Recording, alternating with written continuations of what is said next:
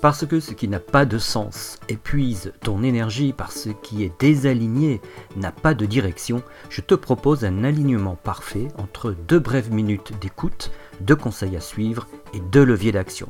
Sois également aligné entre ce que tu fais, où tu vas et qui tu es. Ce podcast s'adresse aux entrepreneurs en MLM, mais pas que. Abonne-toi pour ne rien rater.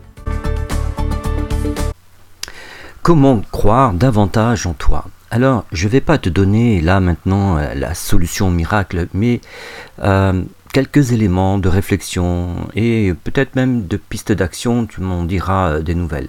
Ça commence par quelque chose qui pourrait s'appeler l'ouverture d'esprit, mais être ouvert d'esprit ne signifie pas tout gober. J'aime bien dire ça. Ça pourrait être plutôt ne rien rejeter a priori. C'est donc une posture mentale proche de la bienveillance, de la tolérance, et ça s'appelle une valeur. Avec plus de 10 ans d'expérience en MLM, moi j'observe une chose. Plus de 80% des gens de réseau, eh bien ils partagent cette valeur. D'ailleurs, quand quelqu'un d'extérieur au MLM atterrit dans une convention, il y a quelque chose qui le surprend. Les conventions, comme tu sais, elles réunissent souvent des milliers de personnes, des milliers de distributeurs. Or, tout le monde, je ne sais pas si tu as la même expérience que moi, mais tout le monde sourit dans les conventions. J'ai vu d'ailleurs des gens choqués par autant de joie affichée, et évidemment c'était des personnes extérieures à la convention qui étaient là comme ça, parce qu'elles y avaient été invitées, mais elles n'étaient pas encore actives dans le réseau. Et limite, ça fait secte d'ailleurs pour ces personnes. Et il y a vraiment comme ça une sociologie des personnes qui se lancent en marketing de réseau. Et si on devait entrer dans une telle étude de la sociologie de ces gens, des gens qui font notre métier, on pourrait à mon avis identifier une caractéristique, c'est cette ouverture d'esprit justement. Selon moi en tout cas, parce qu'évidemment il n'y a rien de scientifique dans ce que je viens de dire là maintenant. En tout cas, moi, je fréquente des réseaux de cette sorte.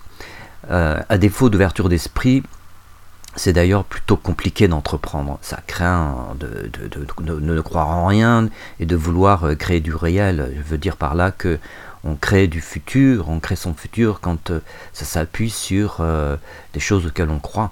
Voilà. Alors, une question. Là, j'aimerais te poser une question. Est-ce que tu as du mal à progresser et justement à créer ton futur ? Serait-ce que tu as trop d'a priori ? Alors c'était une question intéressante parce que quand on se pose cette question, c'est souvent parce qu'on constate des blocages. Et un symptôme est la prolifération des doutes en soi. Il y a deux sortes de doutes. Le doute cartésien et le doute névrotique. Le premier, il est utile parce qu'il construit le réel justement. Et le second est plutôt une pathologie parce qu'il est commandé par la peur. Ce doute-là, le doute névrotique, est comme des lunettes noires cafards. Tout est sujet à caution, rien ne va jamais bien. Alors bien des décisions ne sont jamais prises, car ce doute s'insinue comme une glu qui te dit « pas bouger ». Alors pourquoi je te raconte tout ça ? Parce que entreprendre en MLM est un vrai défi à la défiance de toi, de soi.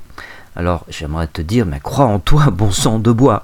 Ensuite, tu as 80% de chance quand même d'être de ceux qui ont cette ouverture d'esprit. C'est pas par hasard que tu fais du MLM et du marketing de réseau, c'est quand même en lien avec un état d'esprit que tu possèdes. En tout cas, il y a plus de 80% de chance que tu l'aies. Et je parle justement de cette ouverture d'esprit et c'est ton médicament.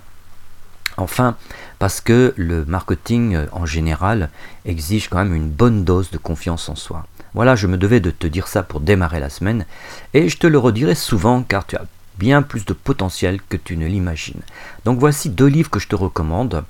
Je les ai lus et relus tellement de fois. Alors c'est peut-être pour des personnes qui ont déjà un bon niveau en développement personnel.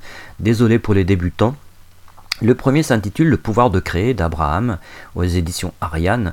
Et le deuxième que j'ai lu, je ne sais pas, peut-être 10-20 fois, c'est « Transurfing ». Je te recommande de commencer par le tome 5 de Vadim Zeland, qui est un physicien quantique russe et qu'on trouve aux éditions Exer. Voilà, passe une belle semaine et au plaisir de te retrouver demain.